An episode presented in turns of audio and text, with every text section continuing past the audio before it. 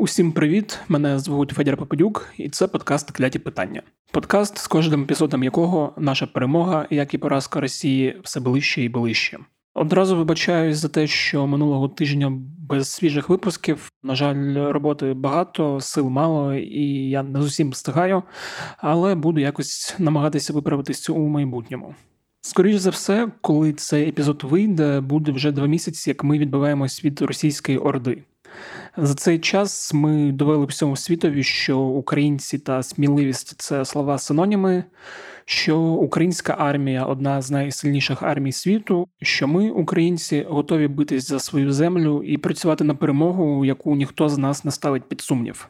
На жаль, за ці два місяці дуже багато українців померло, багато міст зруйновано. Ще більша частина нашої держави окупована, і Росія і далі продовжує вбивати наших людей і руйнувати наші міста. Зараз багато говорять про те, що завершився перший етап цієї великої війни, яку Росія почала 24 лютого. Завершився невдало для Росії, і зараз починається другий етап, під час якого Росія спробує повністю окупувати Донбас. І в принципі, вже зараз ми бачимо, що вони стягують всі сили і потрохи намагаються атакувати, збільшуючи інтенсивність обстрілів. У новому епізоді я говорю з заступником редактора Української правди Євгеном Будерацьким про перший етап війни, про цю майбутню битву за Донбас і про те, що нам треба, щоб скоріше перемогти. Давайте слухати. Я дивився, що ми з тобою говорили про війну рік тому. Тобто епізод, який я з тобою останнє записував, він виходив 20 квітня 2021 року. Мені здавалося, що це було трошки швидше, півроку тому. Тоді Росія підводила, відводила війська, і ти сказав, що відведення військ дуже міняє той факт, що війна триває. І от чи міг ти тоді собі уявити, що через рік ми з тобою будемо говорити вже про інші масштаби цієї війни, і що війна буде не просто тривати, а буде настільки масштабною, якою ми її зазнали за ці майже вже два місяці, які вона триває. Ні, ну знаєш, я вихований в західноукраїнській сім'ї, і в нас так повелося, що в принципі ми готові завжди до того, що росіяни будуть нападати. Це так, знаєш, як в крові. Тому не думаю, що хтось думав, що це буде через рік, через півроку. Прогнозувати їх дуже важко, але ну на жаль, до війни з Росією, війну з Росією не тільки я прогнозував. Так, я так розумію, просто не всі думали, що вона буде так швидко. Ми тоді говорили з тобою минулого року про те, що тоді сил було мало в них, і вони не були всеохоплюючим. Цього разу вони зібрали повністю сили свої. Але як з'ясувалося, поки що це їм не дуже допомагає, як так сказати правильно, досягати їхніх планів, які вони собі декларували на самому початку. Ну Київ вони не взяли це факт, і факт, то, що дуже хотіли, і факт, то що думали справді, що буде парад дуже швидкі, що пройдуть марші. Ну, дуже багато є свідчень того, як вони йшли, там по Сумській області особливо. Вони справді думали, що буде марш. Маршу не вийшло. На щастя. А Давай поговоримо, от якщо поділити це вторгнення на певні етапи, то от можна вже сказати, що там перший етап закінчився, і він закінчився для Росії частково невдало.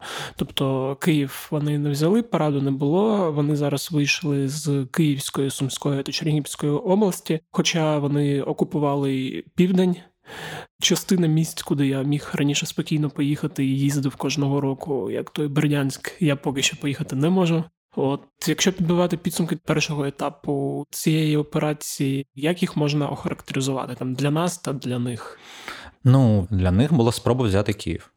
В них пригрупування пішло після того, як в них не вийшла атака на Київ. Угу. Фактично, вони були закриті майже в котел, тому вони виходили. Багато в нас любить дискутувати, скажімо так, про то, що відступ, що вони вийшли, а не ми звільнили. Ну це неправда. Це просто людям, які не мають дотику до військової тематики, їм здається, ну от вони відступили саме тому ми якби зайшли, тому ми ніякі території не звільняли. Це неправда. Вони відступили, тому що в них просто провалився план наступу на Київ. На Чернігів, по суті, ну в принципі, всі їхні дії говорили про те, що вони хочуть зайти в Київ. І от коли вони зрозуміли, що вони можуть опинитись в котлі, та до цього лишалось там день-два, масовані там сили, які були в Ірпіні і Бучі саме, угу. відступали вони саме тому. Там, до речі, якщо говорити про Київ, цікаво читав у когось західних аналітиків, які закопувалися вивчення цього наступу, як він відбувався, що вийшло так, що там ситуація була на грані для нас. Але завдяки командуванню ВСУ правним діям військових грі у кошки-мишки, коли ця от велика колона йшла, і вони постійно думали, що от кілька годин і вони дойдуть, але це просто затяглося на кілька діб завдяки тому, що наші там влаштували їм партизанську війну, і постійно там щось підривали, постійно їх зупиняли. Е, вони постійно мусили. Продлівати цей підхід завдяки цьому теж росіяни тоді під час наступу не змогли зробити. В них найбільша проблема, напевно, першого цього етапу, якщо там ділити на етапи, це хібне налаштування. Тобто їх налаштовували на одне.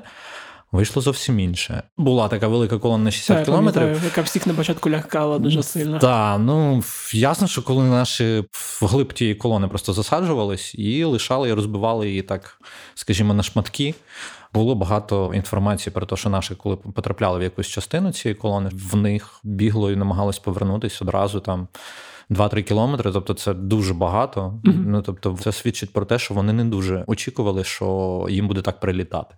Тобто вона була погано організована, тому нашим вдалося її, в принципі, трохи покрошити. На щастя, добре, що вдалося. Ти, до речі, їздив у звільнені міста під Києвом. Ми з тобою там їздили разом в Бучу. Як взагалі в тебе відчуття від побаченого та від того, що ти спілкувався з людьми, які все це пережили? Це психологічно складно а, вислуховувати людей, але люди хочуть говорити. Люди хочуть розповідати, і ми постійно це ж не тільки Київ, Чернігів. В Сумах, ну в Сумській області ми були.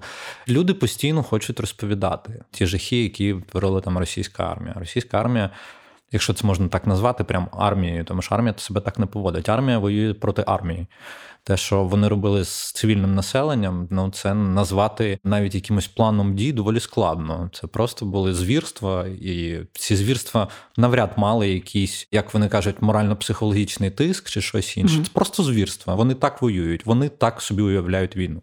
Ну, продовження традицій і Червоної армії, і якщо ми будемо заглиблюватись в історію, то ми побачимо, що там починаючи з Батурина і ще навіть раніше вони себе поводять так завжди. Тобто, це не якийсь ексцес виконавця. Ну тобто, часто в нас намагаються якимось чином пояснити їхню поведінку, що це ексцес виконавця. Ну точніше, там деякі навіть західні аналітики про це говорять, що це можливо тільки так, от в там в окремі взяти бучі або ще десь. Ні, насправді ми вислуховуємо ці історії, подібні про звірства майже по всій лінії фронту і на всіх тих територіях, які були звільнені от на початку квітня. Ну і я знаю, що таке відбувається на територіях, які ще не звільнені, як та саме Запорізька область, я думаю, там Херсонська область і. Ну так, ми ми чуємо історії звітам, і вони теж лякають. Да, І це ми навіть ще не кажемо про Маріуполь, там де взагалі не зрозуміло. Маріуполь так. Ми поки що не можемо зрозуміти масштабів взагалі цієї трагедії Маріупольської, яка сталася з містом, яке просто вирішили, скажімо так, зрівняти з землею. Тому там Поки ми не побачимо його звільненим, ми не побачимо реальних масштабів трагедії. Да, і думаю, що ми реальних масштабів трагедії ми все одно не побачимо, враховуючи, що росіяни зараз намагаються замітати сліди. Це велика, ну скажімо, така проблема в тому, що вони після того резонансу, який був на Київщині, зрозуміли, що всі свої злочини їм треба замітати. Це, до речі, страшно, що вони не зрозуміли того, що треба ну, не чинити злочинів, а що треба ховати. Я би не чекав гуманності від російської армії. Тому, от коли ми намагаємось своє бачення ситуації, війни. Способу воювати. Я би не намагався якимось чином артикулювати і проєктувати нашу поведінку і наші думки на те, як себе поводить російська армія. Російська армія, от вона така. Це зрозуміло, я в цілому, так коли ти дивишся, думаю, що ну правильно було б не чинити злочини, а в цій лозіці правильно ховати. Зараз останнім часом порівнюють Алеппо і Маріуполь. Ну, така тактика, вони так собі уявляють, коли ти не можеш просто взяти місто чисто військовими засобами ти починаєш от такі штуки витворяти, які вони витворяють. Ну це просто зрівняти місто з землею, чисто для того, щоб показати, що от всім іншим військовим українським, що може з ними бути. Тому для нас Маріуполь і оборонці Маріуполя зараз дуже важливі. Так само, як і всі, звісно, наші оборонці всієї України. Угу.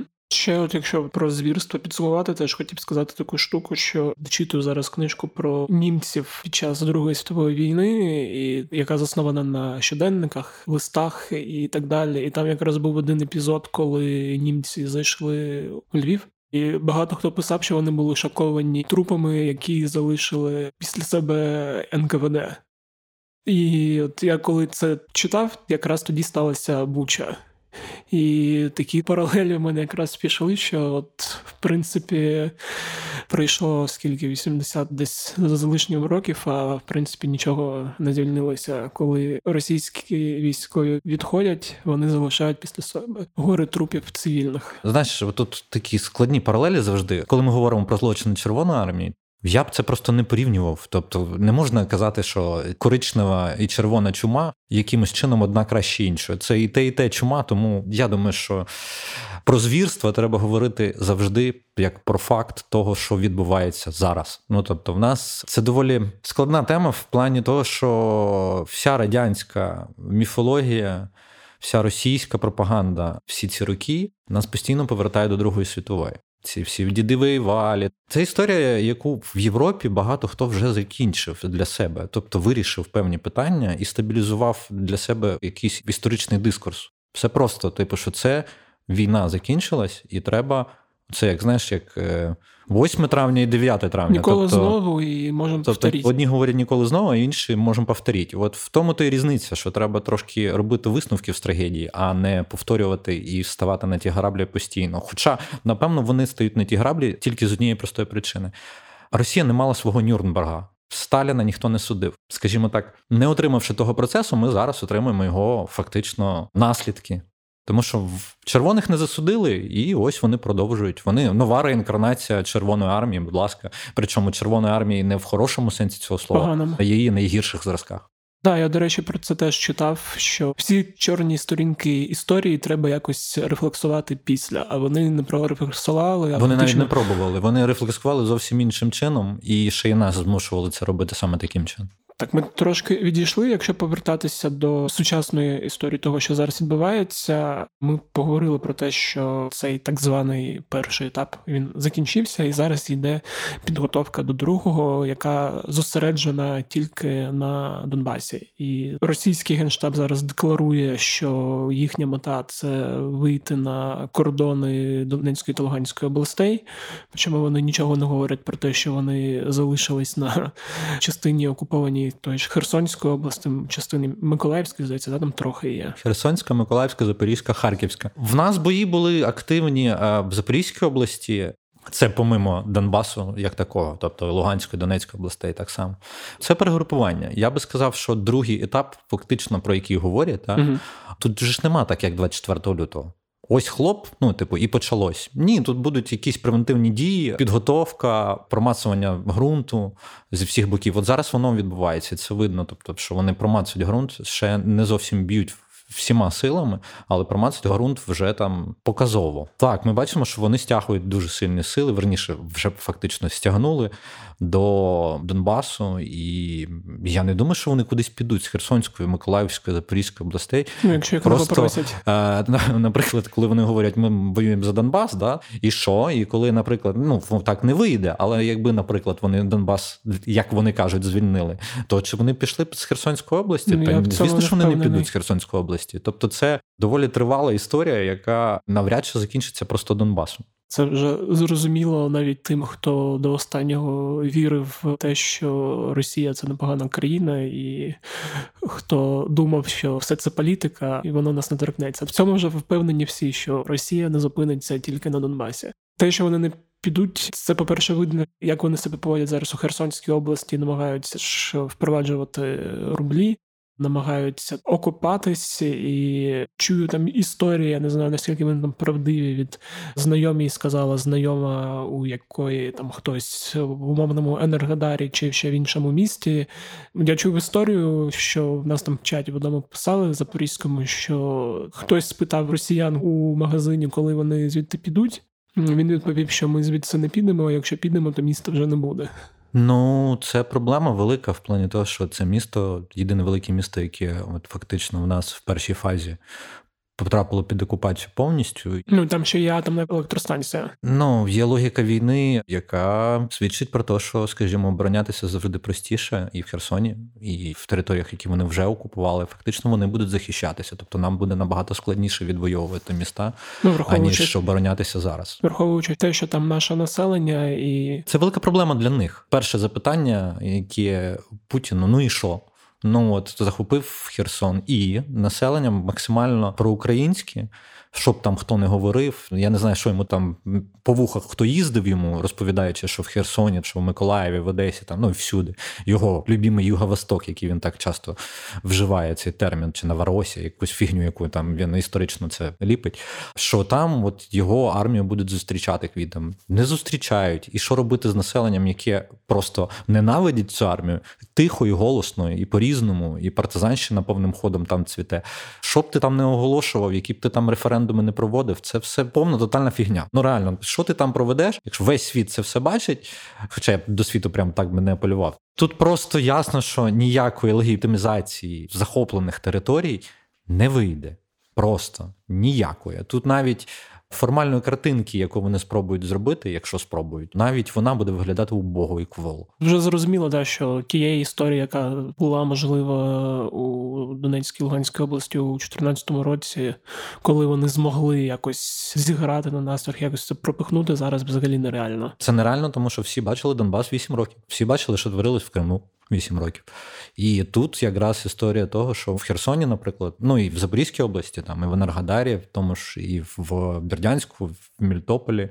Вони ж діють типово, тобто вони заходять, починають зачищати активних людей, патріотів, волонтерів. Це є залякуванням всіх інших. Ну тобто намагаються зробити смиренним містян або там селян, ну, ну всіх залякати... населення взагалі намагається. Тому ну але все одно ну мати населення, яке вважає тебе окупантом навіть якщо воно буде брати від тебе, не знаю, гуманітарку, їжу і все інше, тому що людям треба їсти, треба якимось чином жити і виживати в таких умовах. Це зовсім означає, що вони тебе полюблять. Скільки б ти там російський телевізор не вимикав? Просто в таких умовах вмикання російського телевізору не спрацьовує. Мені здається, не спрацьовує, бо щось е, у Росії думають, що російське телебачення це якась панацея. Треба включити і тебе всі полюблять. Ну але... як там було про декілька веж, які постійно щось віщають. Ну от приблизно та сама історія. Ну зараз це просто. Нереально якимось чином, вибачте слово, засрати мізки населенню для того, щоб вони повірили в те, що їх звільнили, як вони кажуть. Та особливо коли по цьому телевізору показують умовний Херсон, і ти бачиш цей Херсон своїми очами і розумієш, що картинка дуже далека від того, що відбувається. Так. Ну тобто вони змушують просто замовкнути населення. От і все. Це в принципі вже теж зрозуміло. Окей, знову, якщо повертатись до цього другого етапу і до того, як ми до нього підготовлені, цікаво поговорити про зброю в контексті взагалі того, як постачання західної зброї відбувалося протягом цих двох місяців. Я так розумію, що на початку, коли нам американці і європейці давали зброю, вони розраховували на те, що масштаби війни будуть іншими, і характер війни будуть іншим. Через що багато я зараз читаю і там бачу, що всі говорять про те, що зброю, яку нам давали на початках, це така зброя таку більше партизанську війну. Ну недаремно ж з'являлись ці прогнози буквально там в перші дні війни, що Київ стоятиме 96 годин. Так, вони так вважали. Ну, ЗСУ здивувало весь світ. Це правда. Тобто дії ЗСУ і те, як населення готове допомагати своїй армії, дуже сильно впливає зараз на зміну характеристик зброї, яку ми отримуємо. Так, спочатку вони думали, що ми будемо партизанити, тому давали нам таку зброю, яка потрібна була більше для партизанського руху. Зараз вони відчули і побачили, що ми зберемось не партизанити, а воювати. І для повномасштабних бойових дій нам потрібна інша зброя, і вони зараз над цим думають. Яку зброю давати нам важку артилерію, танки і все інше. Вони про це думають. Ми постійно їх закликаємо це зробити. Ну, я ж розумію, навіть вже не думають, бо от зараз СММлю на телеграм-каналі УП Стрічка. Підписуйтесь, якщо що. І буквально там вчора чи позавчора ввечері підряд три країни: Сполучені Штати, Канада і чи Німеччина, чи Чехія, ну якась з європейських країн заявили про надання артилерії. Тобто, якщо згадати ситуацію на початку там першої тижні війни, це було щось таке unreal, коли Зеленський просить дати нам щось важке, а ті кажуть не на часі. Тобто вони зараз вже не просто хочуть, вони кажуть, типу, ми вам дамо. Так розумію, просто питання у тому, це буде доба дві чи тиждень і більше. Ну вони хитаються. Тобто, це найбільша наша проблема, що вони трошки не розуміють, що в нас час дуже важливий. Нам, нам треба потрібно вже, вже да. і все. Тобто, якщо хтось говорить якраз про це, яке нам озброєння потрібно, нам потрібно все. Тобто, давайте нам і побільше. Все, що нам треба, це весь спектр взагалі військової допомоги з однієї простої причини, тому що російська армія, як би навіть вона розхлябано зараз не воювала, ну вона не закінчується. Їх дофіга. І зброї в них так само дофіга. І з цією зброєю якимось чином треба воювати. І нам складно це робити тими засобами, які в нас є. Ну і треба ще враховувати, що вони не вічні, і в умовах війни вони теж мають, на жаль, здатність виходити зі строю. Ну здатність закінчуватись так. І якби ми економно не використовували всю нашу зброю, а ми її використовуємо справді економно, тому що ми мусимо розраховувати на ті активи, які в нас є. І тому ми собі не можемо дозволити робити те, що робить російська армія, російська артилерія, російські авіація, все, що вони роблять. В нас просто немає стільки боєкомплектного запасу. Отак, от для того, щоб виходити на махач прямим текстом. Mm. Просто у нас просто немає засобів для такої війни. До речі, ну видно, що через це українська армія б'є рідко, але мітко. Якщо ти там згадуєш якісь там попадання по той же крейсер Москва, Бердянський цей Саратов. Всі думали, що це Орск. Ну Орск теж отримав там трошки, так що всі потрошку поотримували. Ну так, в нас рисою характерною цієї повномасштабної війни зараз з Росією стало те, що українські збройні сили показують доволі класні результати саме в точкових спецопераціях. Угу. Ми це бачимо і ми дивуємо багатьох. Причому я ж розумію, це не одна-дві людини, це дуже велика кількість людей до цього залучена. Ну, Москва це велика, скажімо так, досить класно прорахована спецоперація, яку просто дуже довго тільки пояснювати. Нас всі пояснюють, що там підлетів Байрактар, там хлоп-хлоп, ну типу там збили їх РЛС,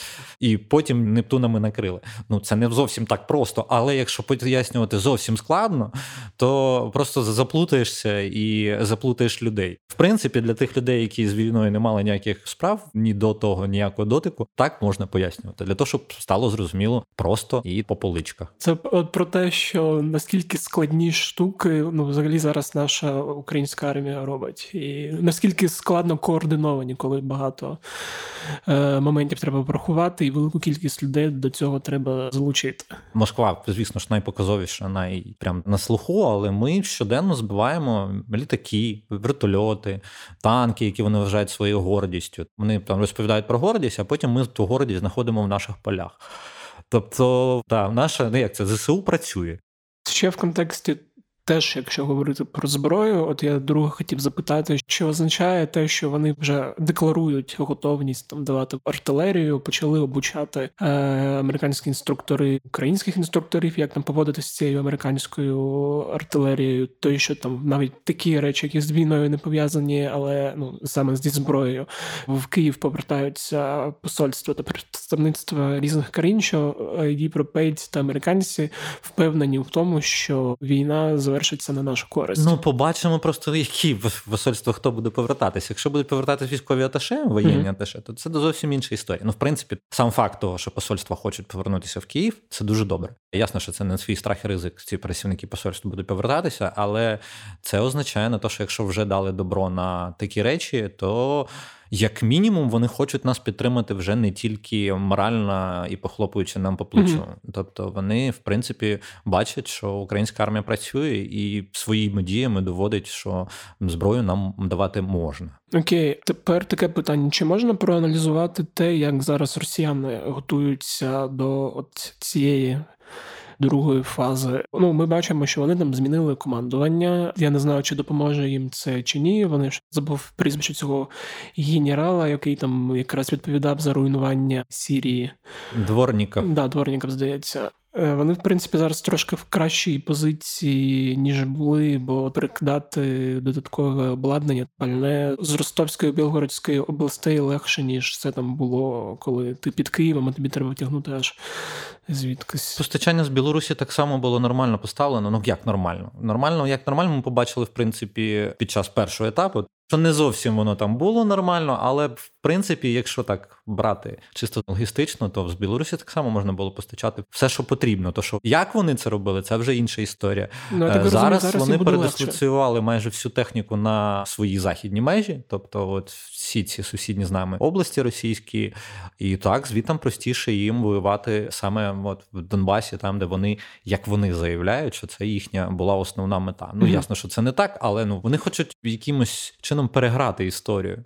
Їм треба перемога. От в них є проблема з тим, що в них Путіну дух моральний падає в армії. Він і так ніколи не був таким прям хорошим. Але коли щоб ви там не брали там Херсон, там то, то, то, але ви не берете Київ, ви не берете Чернігів, вас вибивають із сум, по яким ми, начебто, ходили просто так. І потім вам просто заявляють, що от ми будемо воювати за Донбас. Ну, от це от якби їхня ціль. Вони хочуть таким чином, як мінімум, трошки змінити ситуацію, і щось треба перемогою назвати. І от напевно Донбас буде цією точкою, за яку вони будуть чіплятися.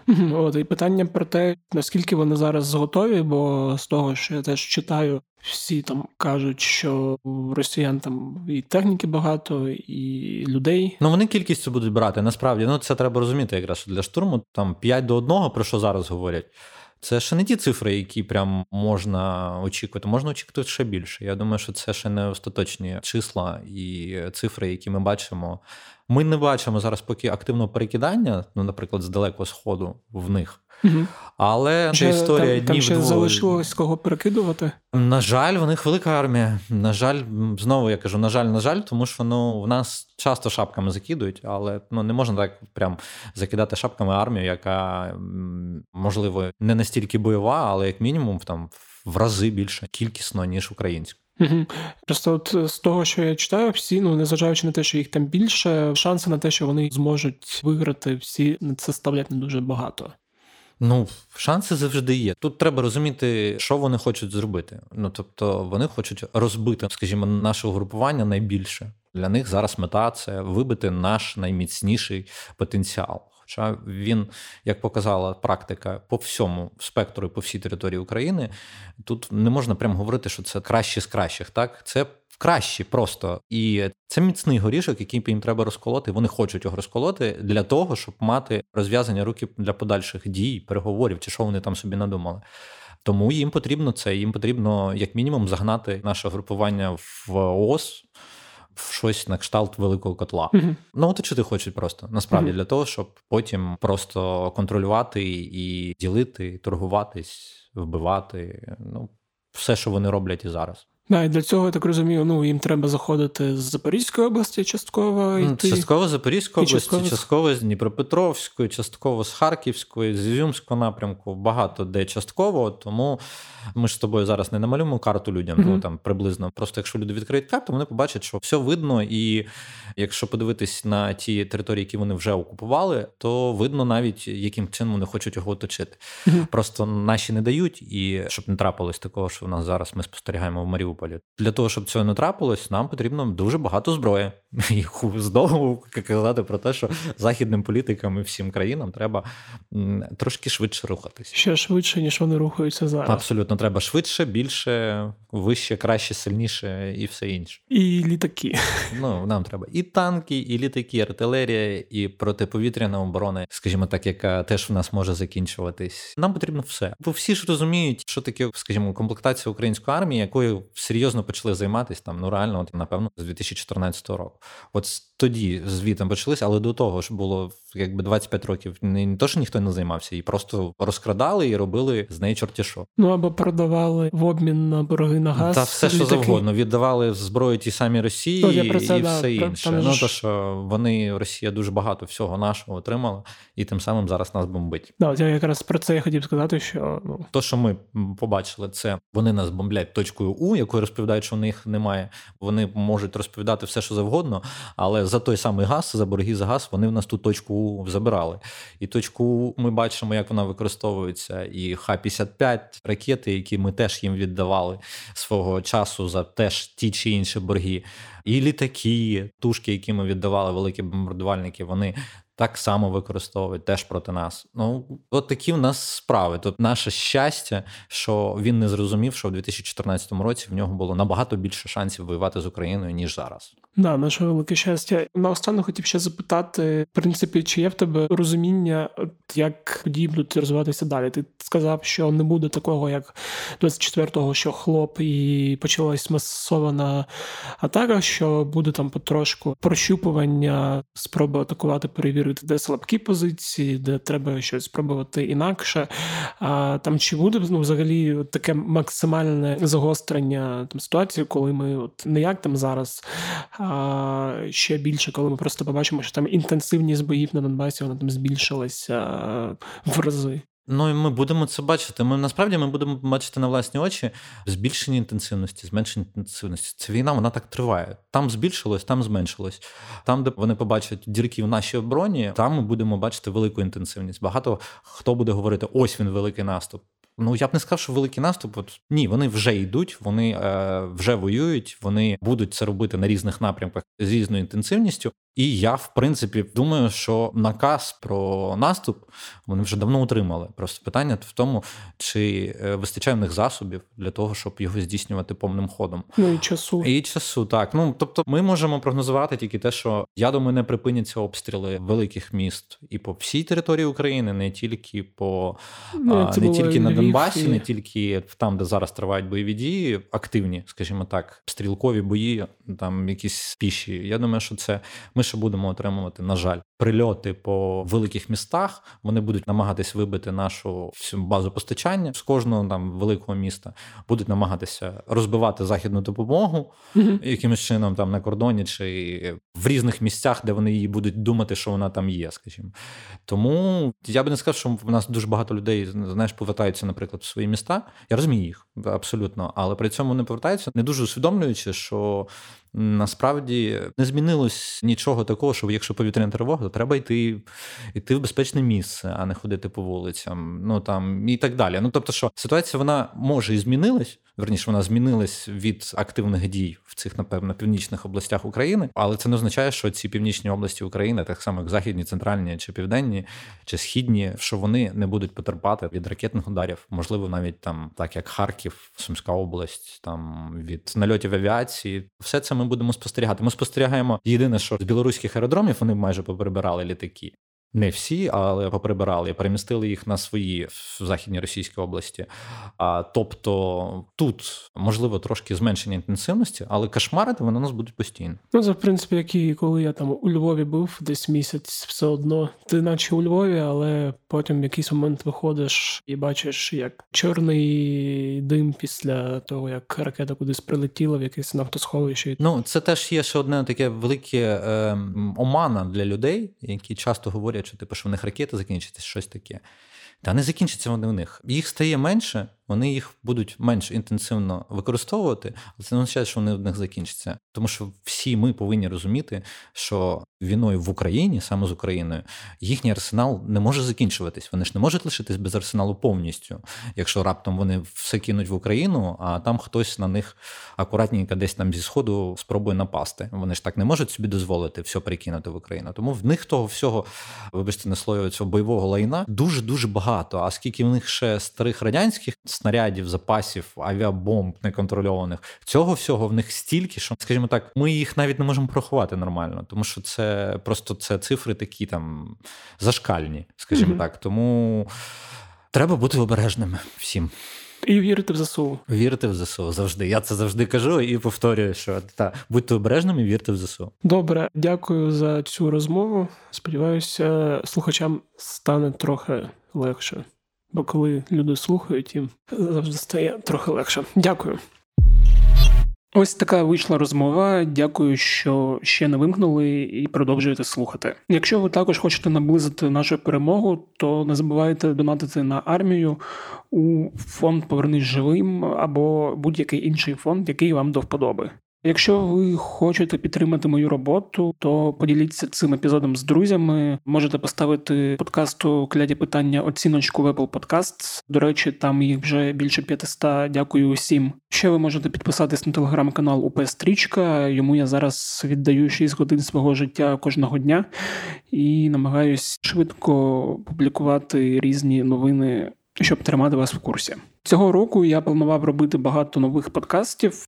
З цим поки що складно, але у нас все ще виходить медичний подкаст Температура нормальна, нові епізоди якого також пов'язані з війною. Також ми виступили у ролі інформаційних партнерів подкасту від центру спільних дій один одному. Це гарний наративний подкаст про корисні важливі речі, які роблять громади під час війни. Дуже раджу. І ще перед початком війни ми випустили подкаст Євродонбас про німецькі поселення на сході України, які існували з 18 століття і які знищила Росія століття тому. Всі ці подкасти та інші, які в нас виходили, ви знайдете у розділі подкасти на сайті Української правди. Також нагадую, що подкаст «Кляті питання можна слухати де завгодно. Це Apple Podcast, Google Podcast, SoundCloud та інші подкаст-платформи. На цьому все з вами був Федір Пападюк. Почуємось наступного тижня і слава Україні!